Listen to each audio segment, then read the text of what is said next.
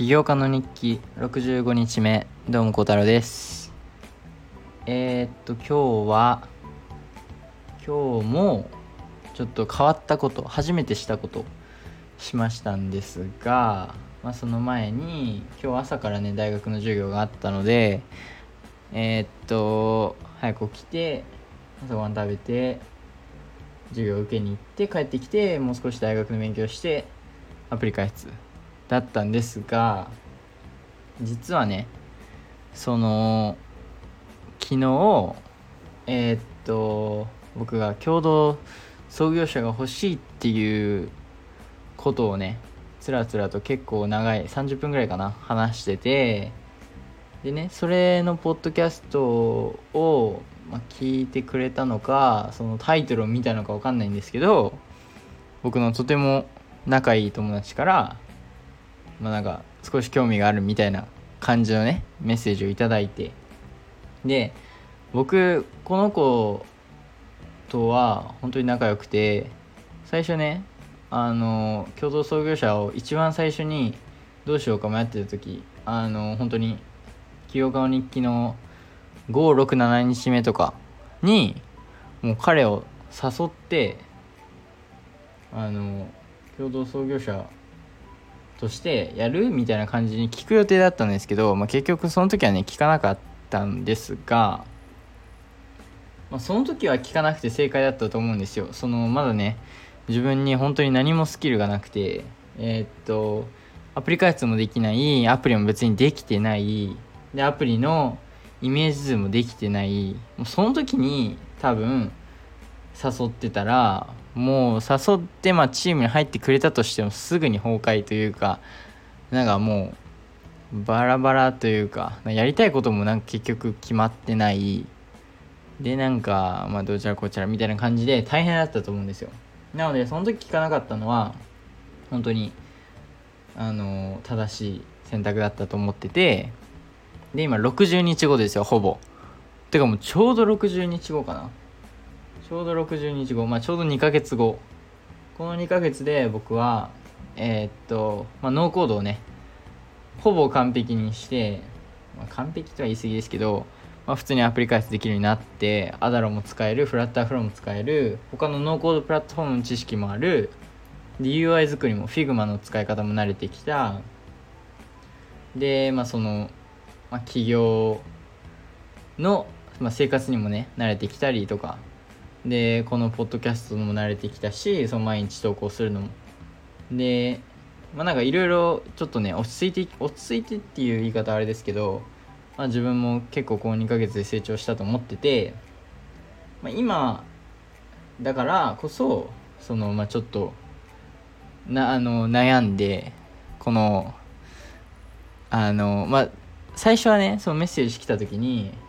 その子はねちょっとま冗談半分なのかなとか思ってて、実際わかんないんですよ。あのまあそれでえ、っとまあ冗談半分だったら、まあ、どどっち？みたいな。本気なの？みたいな、まあ、そういう感じの会話をしてでなんか、まあ、よく分かんなかったんですよ。なので、まあ、とりあえずこの子とはもう本当にめちゃめちゃ仲いいし人柄もねもうず知ってるしあのなので僕のアプリの共同創業者の、えー、っとドキュメントみたいなのを作ったんですね今日、えー、4時間ぐらいかけて。本当に全部えー、っとこのアプリの概要ビジョンミッションバックストーリーで目標とかね。で今の機能とかマネタイズ方法とかマーケティングマーケティングとか。でえっとこれとそれと同時にその共同創業者に僕が求めてるものスキルだったりで今の僕のスキル。でコミットメントねこれ大事ですね。でまあ人柄とかリスクとかね役割とか。で、まあ、こういうで1日のスケジュールとかね。そのもし共同創業者になったらこういう1日のスケジュールにまあなるかなと思ってますみたいな。そういうのを全部まとめたんですよ。マジで。結構ね結構まあいい感じにまとまったかなっていうふうに思ってて。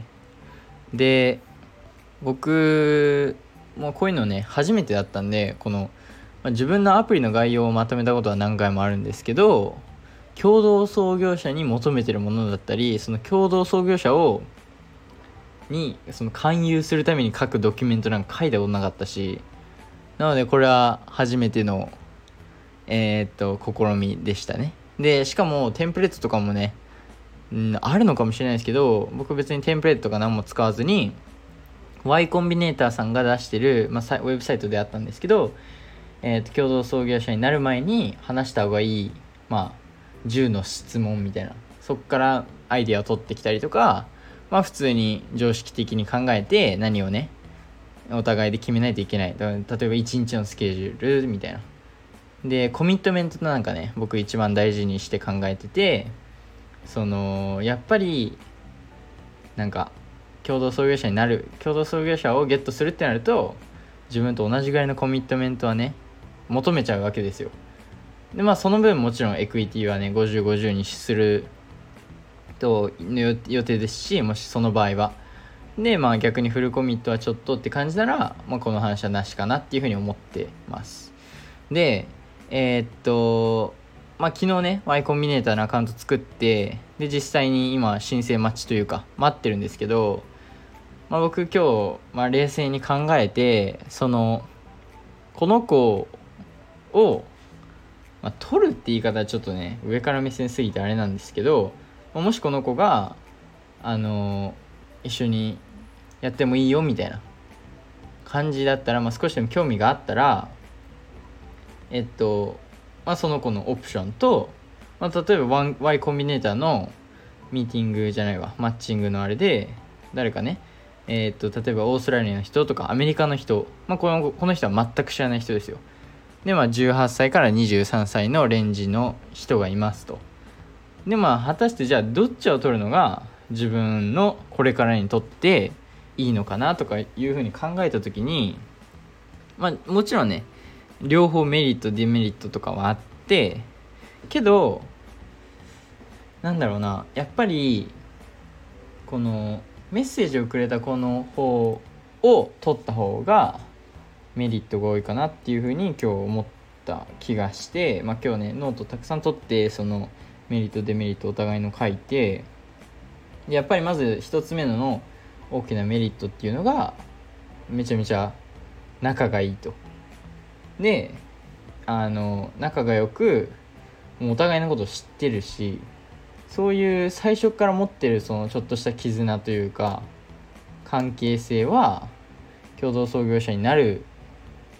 時にあたってめちゃめちゃ大事かなっていうふうに思っててしかもめっちゃ話し合うんですよ。はい。とっていうふうにまあ僕まあ僕だけが思ってるかもしれないですけどまあね多分向こうもそう思ってるはずでえっとめっちゃ話し合うし一緒にいて楽しいしなのでそういうふうに考えるとあのこの Twitch のね Twitch っていう配信サービスのコーファウンダー共同創業者の一人のマイケルさんも言ってましたがやっぱりその共同創業者はそのまあ初めて会う人よりもともとね例えば大学で同じクラスだったとか何かプロジェクトを一緒にやったことがあるとか、まあ、何かしらの過去があった方がいいっていうふうには絶対言ってるんですよ。でもこの子とはもうあじゃあもう完璧じゃんっていう風になるわけですよね。で逆に Y コンビネーターマッチメイキングで会った人は何も知らないわけですよ。で僕ねやっぱり少しそれ抵抗あるんですよやっぱり。なんか全く知らない人をなんか共同創業者として入れて、まあ、もちろんテストあの1ヶ月とかね数ヶ月テストでやるかもしれないんですけどそれでもなんかね知らない人をいきなりビジネスパートナーにするってなるとちょっとね抵抗があるというかしかも会えなく会えないとかやったら例えばアメリカにいる人、えー、他の国にいる人ちょっとね厳しいんじゃないかなとか思ったりもしてたわけですよ。ちょっと怖かったりね。なのでそういう面では本当にメッセージくれた子の方がその面では本当に全然いいんじゃないかと。で逆に、えー、とそのアメリカとかねその Y コンビネーターで知り合った人を取る場合のメリットとしては例えばそっちそういう人の方がなんかえっと新しいコネクションにつながったりとかもありえますし、まあ、新しいスキルとかだったりね。そういうのはそっちの方がある可能性だってあるかもしれませんので、まあ、そこは確かにあるなと思ったんですけどこの Y コンビネーターの CEO のマイケルさんはそのスキル最初のねスキルなんて正直ねそこまで重要視するもんじゃないと。あのもし僕がアプリ開発できないアプリの会社をしたくてアプリが開発できないならそのスキルはめちゃめちゃ重要視して探した方がいいと。でこれは僕も完全同感で。あのそうアプリ作りたくてあのででも自分アプリ作れなかったらもう確実にねアプリ作れる人をチームにね入れた方がいいんですけどまあ僕別に作れないわけでもないというか一応ノーコードでね作れるので今作りたいと思ってるものも。なのでそういう面ではまあそのえっとそのスキルをそこまで重要視しなくてもいいかなとか思ったり。でそのスキルなんて今後ね、まあ、もし共同創業者になってくれるってなったらこう長い道のりですからその長いえっと道のりを通して習っていくみたいな。普通そうらしいんですよ。このマイケルさんも最初はねコーディングできなくてで他の2人ができたんですけどまあその1年2年経っていくうちに自分もできるようになってみたいなそういう話だったので、まあ、そこはねあんまり重要視してないんですけどけどこの子は入れるとしたらてかチームになってくれるとしたら CTO っていうね立場っていうか立場 CTO っていう役割かになってほしいですね。チーフテクノロジーオフィサー。えかっこよくないですか？えなんかいやまあまあかえかっこいいですよね。その僕えー、っと LikeU の CTO です。いやまあ普通だったら「いや LikeU って何やどこどこの会社やねん」みたいになるんですけど、まあ、もし LikeU が大きくなったりとかあったらそれはちょっとかっこよくないですか？正直僕僕の友達がとかまあ大学で知り合った子が初めて会った子が「あ僕このスタートアップの CTO です」みたいなこと言ったらいやもうそのスタートアップがどんだけ今うまくいってなくてもそれだけでねなんかちょっと「おいえすごいやん」みたいな風にはなりますね。なんかちょっと名前だけでかっこいいですよね。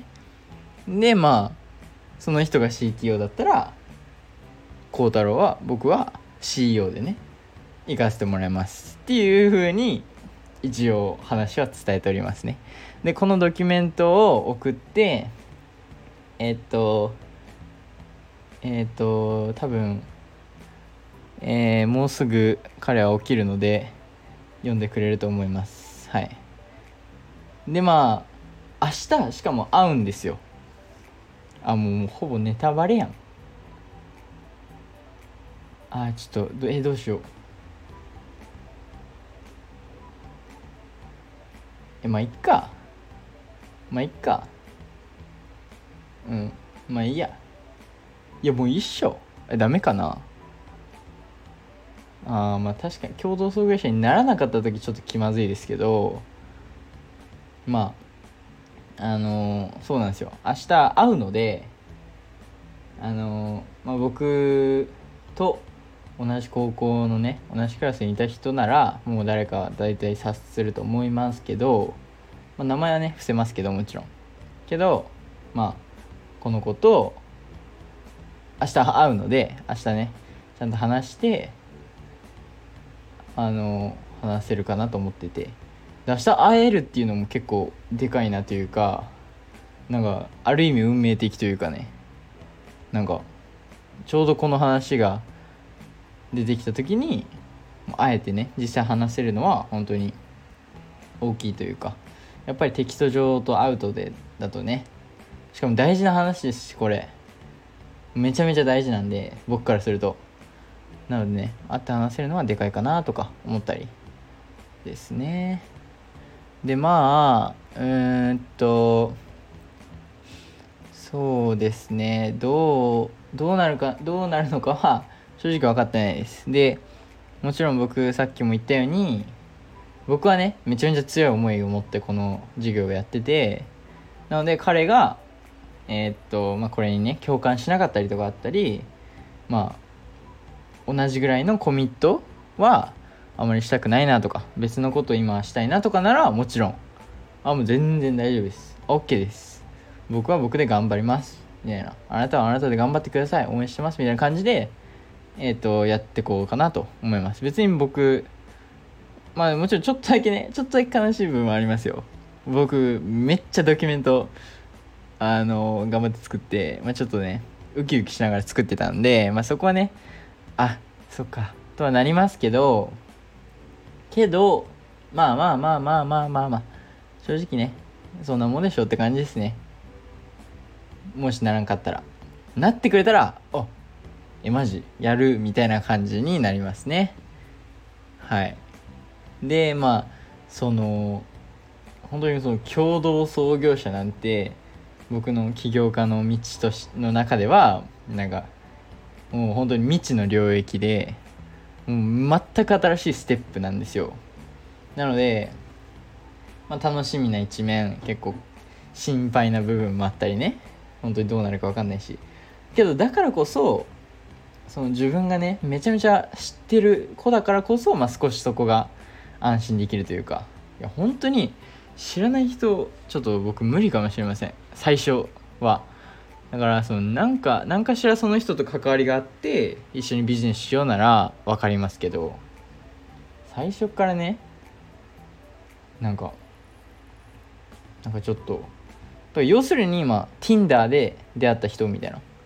感じなんですけど、まあ、ここのね大きな違いとしてはもう共同創業者なんてなんかまあちょっとジャンルが違うというかなんかコミなんか共同創業者になるイコールもう本当にこれにフルコミットしてとか結構ね責任も重大だったりとかもしてくるのでそこら辺はちょっと違うんですがけどまあそういう面でちょっとね怖い部分もあるんですけど、まあ、この子だからこそまあまだその心配がなんか少ないかなっていうふうに思ってますね。はい。いやどうなんでしょうか。これもね果たしていい選択なのかも正直わからないですけどまあけどこの子なら本当にあの何も隠すことなくというか嘘つかずに普通に正直に思ってることとか言えるのであのなんかいいなと。なんかこのまあもちろんめちゃめちゃ大事な話なのでそういう時こそね本当に本音で喋れるので本音で喋れるような相手なのでいいかなと思ったりしてますね。なのでまあどうかなという感じになりますが、まあ、もちろんこの人この子が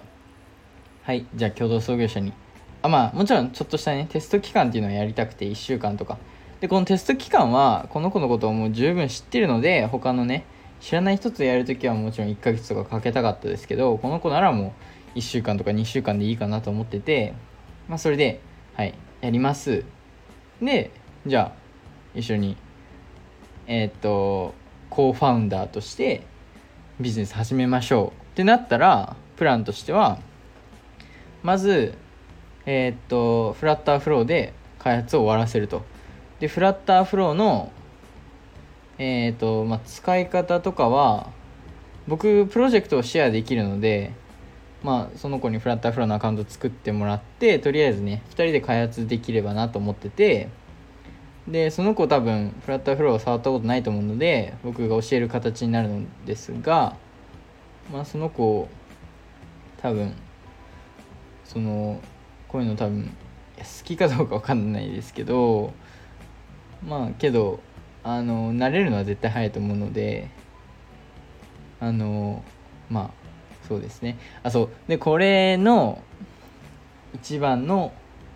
まあ、どうなるかわからない点としてすれば、まあ、彼がそのアプリ開発にあまり興味ないという現実があったら現実があったらというか、まあ、アプリ開発あんま興味なかったらちょっとねうんじゃあなんかちょっと申し訳ないというかっていう感じがするのでまあそこはもしそこまで興味がなかったら、まあ、ちょっと残念ですがまあちょっとなんかあれかなとか思っててまあ少しでもねうんまあまあちょっとやってみるよみたいな感じだったらもうぜひやってほしいんですけどって感じで最初はねフラッターフローを使って今のバージョン開発終わります。でアプリ作ります。それでえー、っとアプリ作って作ったらこれどっかに書いたんですよねこのプラン。あそうそうそうあ違うわ。あそう。でまあリリースして申請通してでもその後はフラッターをね同時に勉強し始めたいと思っててでえっと僕も最初の頃はね絶対にそこまで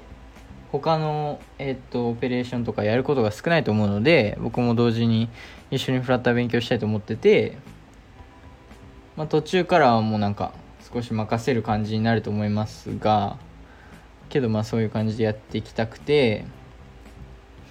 えー、っとそれでフラッター勉強してフラッターにね書き換えれ始めたらもう書き換えてってっていう感じで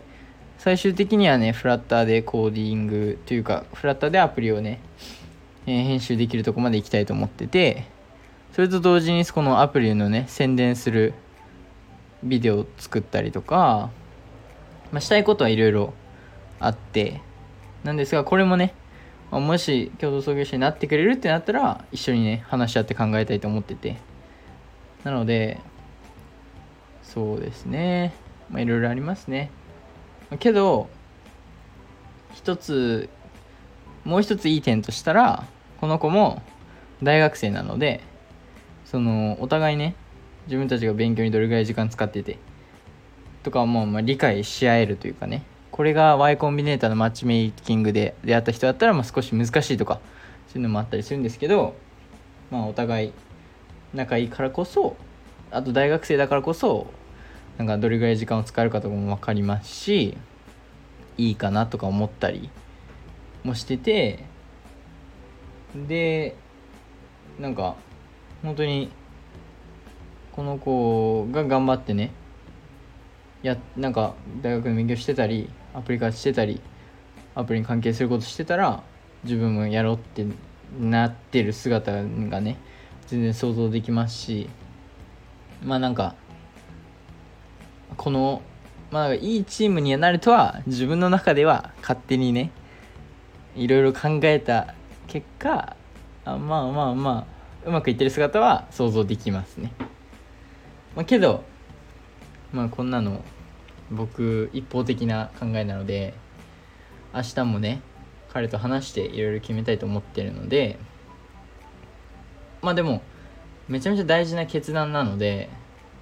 本当にマイケルさんは共同創業者のことをねもう結婚として捉えあの言い換えてるぐらい共同創業者っていうのは本当に大事で。なのでやっぱり適当に決めるのは良くないんですよね。やっぱりもう考えて考えて本当にこれでいいのかとか本当にこの人でいいのかっていうのを考えてやるべきなのでまあその子にもねちゃんと時間をかけて決めてほしいですね。まあけどもあもうもうやるっすよ。みたいな感じだったらあウェルカムウェルカムって感じで。っていう感じですかね。楽しみですね。どうなるかは。まあまあまあまあまあ。そう。で共同創業者がいるからもしゲットしたらそういうまた新たな視点からのアイディアとかだったりも増えると思いますし僕が思いつかなかったようなことも思いつけると思いますしでお互いにねお互いのアイデアを言い合ってフィードバック上げてみたいなこともできますしまあなんかいろいろいい方向に行くんじゃないかなとか思ったり、まあ、とにかくお互いをね励まし合って毎日頑張ろうみたいなそういう関係になれればなというふうに思ってますね。はい。まあ、まあ、とりあえず彼の返事を待ちます。っていう感じなのでえー、っと今日の回はあれ？ひょっとしてもう共同創業者見つかっちゃったの回でしたね。はい。果たしてどうなるかどうなるのかあの明日のポッドキャストを楽しみにしててください。それではまた明日。バイバイ。